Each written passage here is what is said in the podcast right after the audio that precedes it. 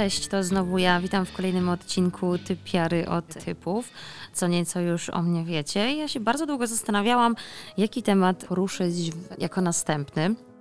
I pomyślałam sobie, co było dla mnie największym problemem po tym, gdy po siedmiu latach związku zaczęłam randkować.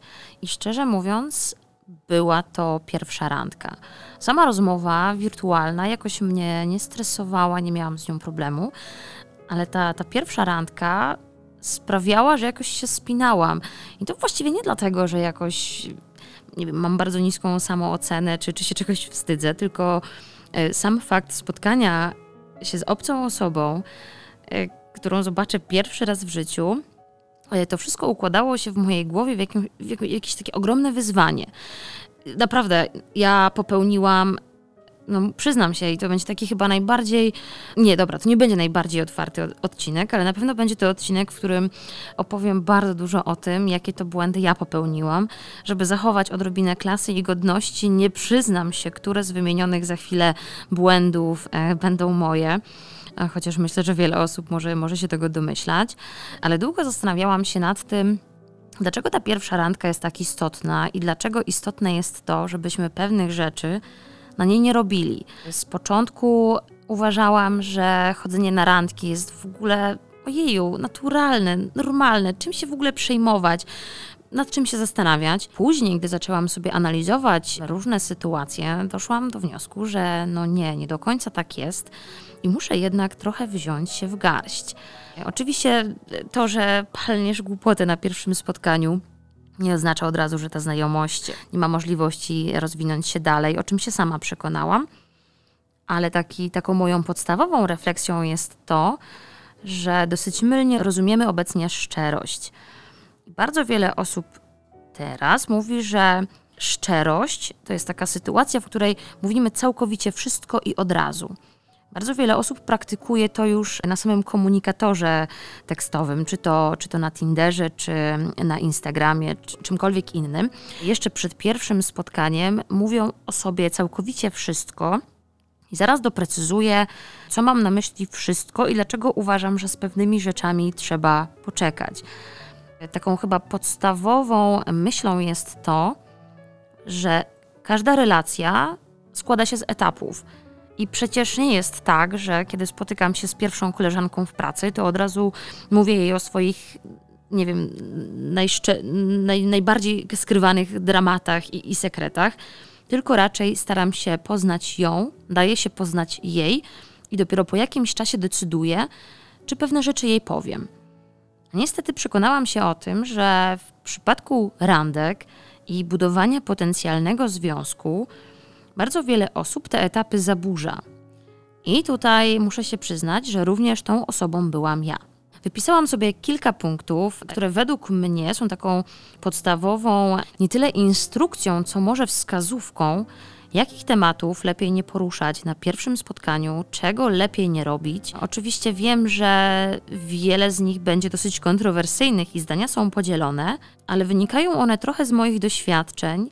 Nieraz to ja byłam sprawcą tych zachowań, innym razem była to moja randka. I teraz troszkę, ja, ja, mam oczywiście na kartce to zapisane, bo się okazało, jak sobie siadłam i zaczęłam o tym myśleć, to się okazało, że tego jest naprawdę dużo.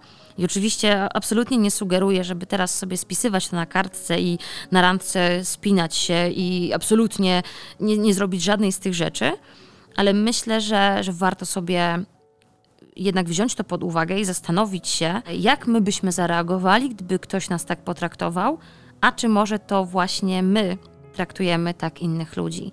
Zacznę od takich banałów, których za bardzo nie trzeba rozwijać. Może pierwszy, nie wisieć na telefonie. Zapisałam to sobie, bo przekonałam się niestety na własnej skórze, że są osoby, które nawet na godzinnym spotkaniu mają problem z tym, żeby nieustannie nie sprawdzać telefonu. Dla mnie to było bardzo niekomfortowe, gdy rozwijałam jakąś myśl, próbowałam zainteresować swojego rozmówcę, a ten nagle mówił sorry, sorry i wiecie, zerkał na telefon, coś tam odpisywał i tak dalej. Nie wiem, co robił, może miał coś bardzo istotnego. Jeżeli faktycznie się wydarza coś bardzo istotnego, to jednak warto tę osobę drugą poinformować, bo myślę, że dla wielu z nas no, jest to po prostu niekomfortowe, gdy ktoś nie skupia się na nas, tylko na tym telefonie. kolejny punkt. Uważać z alkoholem. E, oczywiście jedno czy dwa piwka jeszcze nikomu nie zaszkodziły, a przynajmniej nie mam takiej wiedzy, żeby zaszkodziły. Niemniej, oczywiście też się o tym przekonałam, ale też po kilku rozmowach, i to niestety jest chyba głównie e, zarzut do kobiet, chociaż wiem, że bardzo różnie bywa, ale spotkałam się z relacjami facetów, którzy, no, których randka niestety skończyła się na tym, że ich e, partnerka, ich towarzyszka, no, przegięła z tym alkoholem. I oczywiście dochodzimy do sytuacji skrajnych, gdzie urywać się film, a typ musi cię odprowadzać do domu, nie wiem, wzywać taksówkę, cokolwiek. Ale myślę, że z alkoholem warto uważać, również dlatego, że alkohol, no wszyscy o tym wiemy, rozwiązuje języki. I o ile może to być fajne, jak się trochę rozluźnimy i nie wiem, humor nam się poprawi, może to być też ryzykowne, jeżeli niestety, no jak to się mówi, upijemy się na smutno i przechodzimy do kolejnego punktu i zaczniemy opowiadać o swoich najgorszych traumach, trudnym dzieciństwie, nie wiem, toksycznych relacjach, najcięższych doświadczeniach. Tutaj akurat się przyznam, bo to był jeden z moich podstawowych błędów. Ja zaczęłam randkować dosyć krótko po, po toksycznej relacji. Nie do końca zdawałam sobie sprawę z tego, że jeszcze nie jestem gotowa na takie spotkania i niestety bardzo często zdarzało mi się, że po prostu to ze mnie wypływało. I już na pierwszym spotkaniu zaczynałam mówić o tym, co przykrego mnie spotkało. Uważam, że to było z mojej strony bardzo nie fair, niefajne. Później zaczęłam to kontrolować. Dlaczego warto sobie darować? Po pierwsze, dlatego, że na takie opowieści przyjdzie czas. Ta, to pierwsze spotkanie nie oznacza, że będzie drugie, piąte i dziesiąte. Kolejny raz wracam do tego, yy, do tego, co powiedziałam wcześniej, czyli każda relacja, każdy związek to są etapy. Myślę, że bardzo łatwo zrobić sobie z kogoś yy, taki pojemnik na swoje trudne emocje. I ta osoba również może poczuć się wykorzystana. Mnie to spotkało właśnie z dwóch stron. Ja to kiedyś zrobiłam komuś, ale też ktoś zrobił to mi. I wiem, jak fatalnie się czułam, kiedy obca mi osoba opowiedziała mi o czymś bardzo trudnym, a ja nie znając jej, nie do końca wiedziałam, czego ode mnie oczekuje, jak powinnam zareagować, czy powinnam jej jakoś pomóc. Wydaje mi się, że lepiej z tym poczekać, i to myślę, że jest dosyć kontrowersyjne, bo tutaj wiele osób powie, no ale przecież szczerość. I też uważam, że warto zaczekać informacją o chorobach czy zaburzeniach psychicznych nie, nie dlatego, żeby stygmatyzować takie osoby, jednak, tak jak wspomniałam, nigdy tak naprawdę do końca nie wiemy, z kim się spotykamy. Nie wiemy, co ta osoba z tą informacją zrobi, jak zareaguje. I tutaj nie chodzi o skreślanie automatyczne, czy nie skreślanie, czy tą właśnie mityczną szczerość. Chodzi o to, że są informacje, z którymi warto poczekać, Oczywiście wszystko zależy od relacji, tak? I od tego, jakby czy, czy, ta, czy ta informacja pojawia się od razu, czy nie, bo u niektórych już widziałam nawet w opisach na Tinderze informacje o, o jakiejś chorobie, zaburzeniu, czy, czy, czy jakimś trudnym doświadczeniu. I okej, okay, to jest oczywiście czyjaś decyzja. Ze swojego doświadczenia jednak wiem, żeby poczekać, i to się łączy z kolejnym punktem, czyli właśnie poczekać z tymi zwierzeniami ogólnymi. I tutaj mam na myśli również pracę mi się też tak oczywiście zdarzyło, że połączył mi się punkt bodajże drugi, czyli ten alkohol e, ze zwierzeniami. No i wyszła z tego jakaś absolutna masakra. E, typ później, wiecie, wypisywał maile na, na, na mój adres pracowy, straszył mnie, wymyślał w ogóle niestworzone historie na mój temat na podstawie dosłownie kilku informacji o mojej pracy to się skończyło na szczęście tylko groźbami i tylko moim strachem, ale mogło się skończyć o wiele gorzej.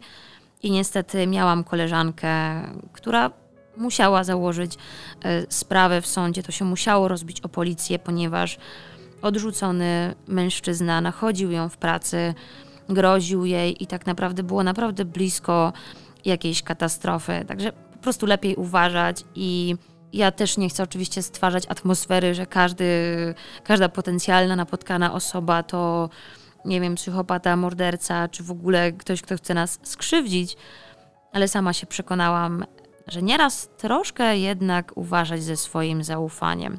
Kolejny punkt to oczywiście kwestia finansów.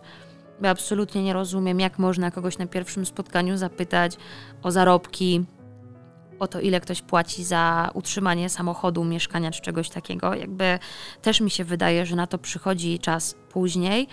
A też mi się zdarzyło, że zostałam wprost zapytana o to, to ile w końcu zarabiasz. Nie ma obowiązku mówienia w ogóle takich informacji komukolwiek i warto też się zastanowić, jeżeli to wy zadawaliście takie pytanie, po co? Po co kogoś o takie rzeczy pytać? Jeżeli jesteśmy przy finansach, to kolejna rzecz, również chyba dosyć dyskutowana na grupach randkowych, czyli płacenie za siebie na pierwszym spotkaniu. To jest kwestia, która bardzo dzieli ludzi. Coraz więcej osób mówi jednak, że na tym pierwszym spotkaniu każdy powinien płacić za siebie, i ja też tak uważam. Jako kobieta robię to z prostej przyczyny dla własnego bezpieczeństwa. Nie składam deklaracji, niczego nie obiecuję. Przychodzę na, na takie spotkanie z zamiarem koleżeńskim, a tutaj czas pokazuje, co będzie dalej. Dlatego staram się zawsze płacić na pierwszym spotkaniu sama za siebie. Jeżeli jest inaczej, e, bo, bo ktoś bardzo naciska, czy uważa, że ma takie, a nie inne zasady. Zdarzało mi się oczywiście na to zgadzać. Raz miałam sytuację, kiedy zgodziłam się pod wpływem nacisków. No i skończyło się tak, że później musiałam te pieniądze oddać, ponieważ nie byłam zainteresowana kolejnym spotkaniem. Także nie, trzymam się tego, że płacę za siebie, mam pracę E, zarabiam i jeżeli wychodzę z kimś na piwo czy kawę, to po prostu wolę uregulować rachunek samodzielnie. Kolejna kwestia, bo już ja użyłam przed chwilą słowa deklaracja i też uważam, że to jest bardzo ważne, nie oczekiwać deklaracji i nie składać deklaracji na pierwszym spotkaniu. Uważam, że jeżeli ktoś składa deklarację na pierwszym spotkaniu, to jest to czerwona lampka. Może znacie takie, takie zdania.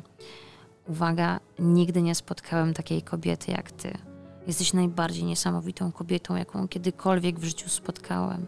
Całe życie na ciebie czekałem. Ja wiem, może, może trochę przesadzam. Dla mnie takie zdania zawsze są czerwoną lampką, bo po swoich doświadczeniach stwierdzam, tak skrajne zaburzanie etapów znajomości może się skończyć bardzo źle. Dlatego kolejna zasada.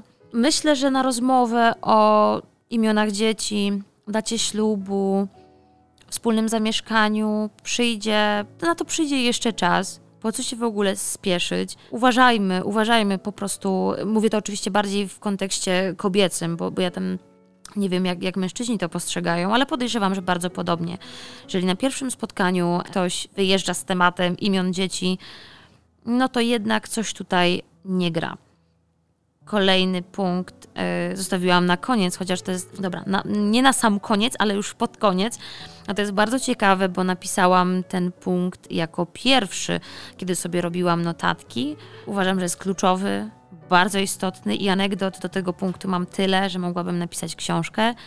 Nie mówić o swoich byłych. I tutaj jeszcze taka mała gwiazdeczka. A szczególnie nie mówić o narządach rozrodczych byłych. Mam na myśli oczywiście konkretnie penisy swoich byłych, ale słuchajcie, no naprawdę spotkałam się kiedyś z typem, który przez 45 minut spotkania opisywał mi cudowność swojej byłej dziewczyny. Nazywał ją swoją Nemezis. Ja nie do końca wiedziałam, co mam zrobić, bo okej, okay, jeżeli chciało mi się wyżalić, to też jest jakby, wiecie, nawiązanie tego punktu, żeby nie mówić o trudnych doświadczeniach, toksycznych związkach i tak dalej. Jakby potraktował mnie jak zbiornik na swoje emocje. Ja absolutnie nie miałam ochoty tego słuchać. Słuchałam z grzeczności, wiecie, czułam się niekomfortowo, nie wiedziałam jak zareagować. Jeżeli czujecie silną potrzebę porozmawiania o swoich byłych i uważacie, że jest to składnik niezbędny do zdrowej relacji, to przypominam, o etapach relacji. I na to na pewno przyjdzie czas i miejsce, na pewno jeszcze to się wydarzy. Pierwsza randka, pierwsze spotkanie nie jest absolutnie czasem na to, żeby poruszać takie tematy. Tutaj też podejrzewam, że mogą pojawić się głosy krytyki, no bo przecież jak to, przecież nie będę udawać, chcę być szczery, szczera i tak dalej.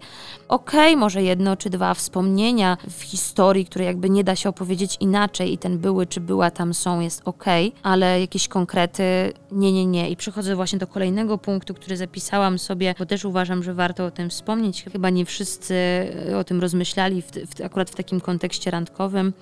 Nie mówić o seksie z innymi No tutaj no, też muszę powiedzieć poniekąd o tym, że, że też mnie to dotyczy, bo jak ja zaczęłam randkować po, po toksycznej relacji, byłam zdradzana.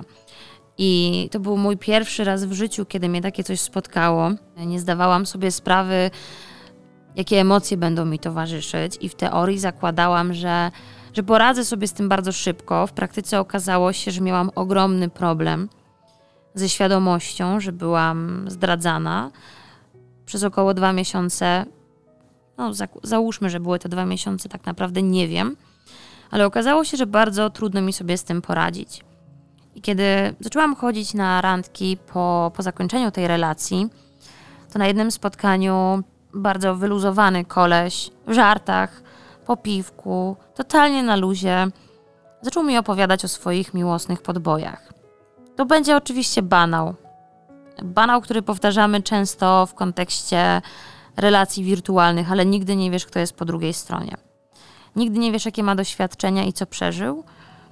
I głupie żarty, jakby wiecie, jeżeli ktoś tych żartów nie podtrzymuje, ja, ja, ja nie dopytywałam, ja się nie śmiałam, ja nie chciałam wiedzieć więcej, mogą sprawić, że komuś wrócą pewne traumy, a już na pewno no, drugiej randki nie będzie. To jest ogólnie głębszy temat, w ogóle mówienie o seksie z innymi, ale może, może po prostu warto poruszyć go w ogóle w osobnym odcinku, bo to jest naprawdę uważam ciekawy case, jak to, jak to właśnie może wpłynąć na relację z drugim człowiekiem. No to teraz, żeby nie było tak poważnie, przyznam, przyznam akurat się do strasznej głupoty, bo ja wiem, że większość z nas przed pierwszą randką, albo już nawet wcześniej, ma taką tendencję do śledzenia drugiej osoby w sieci, albo chociażby spraw, wiecie, klasyczne rzucę okiem, kim ta osoba jest. I nie chodzi mi tylko o Facebooka, no ale błagam, no kto nie wpisywał imienia i nazwiska swojej potencjalnej randki e, w Google. No ja przyznaję, przyznaję, że zdarzyło mi się i konsekwencje były fatalne. Oczywiście zdarzyło mi się to w dwie strony, ale o tym, dlaczego karma wraca, yy, powiem jako. To będzie taka puenta po prostu cudowna tego, bo, ja już dziesiąty raz to powtórzę, ale to jest bardzo istotne jak za wcześnie zaczynasz randkować po trudnych, toksycznych związkach, to właśnie zdarzają się takie historie. I oto historia. Poznałam fajnego faceta, tylko problem był jeden i to była moja taka główna czerwona lampka. Facet nie miał podanego swojego prawdziwego imienia, miał jakąś ksywę. Więc kurde, dylemat, no bo super się gada, ale jednak nie znam jego imienia. Zaczyna mnie to stresować, no bo a co jeżeli znowu jest oszustem? No tutaj się troszkę pochwalę, bo mam dosyć rozwinięte zdolności researchowania, dlatego oczywiście weszłam sobie w Google i okazało się, że koleś nie dość, że jest świetnym grafikiem, ma swój kanał na YouTubie, poznałam jego imię, nazwisko, trafiłam na jego portfolio, jego CV, no i naprawdę tylko rzuciłam okiem. No tylko, że niestety potem przyznałam się jemu do tego rzucenia okiem.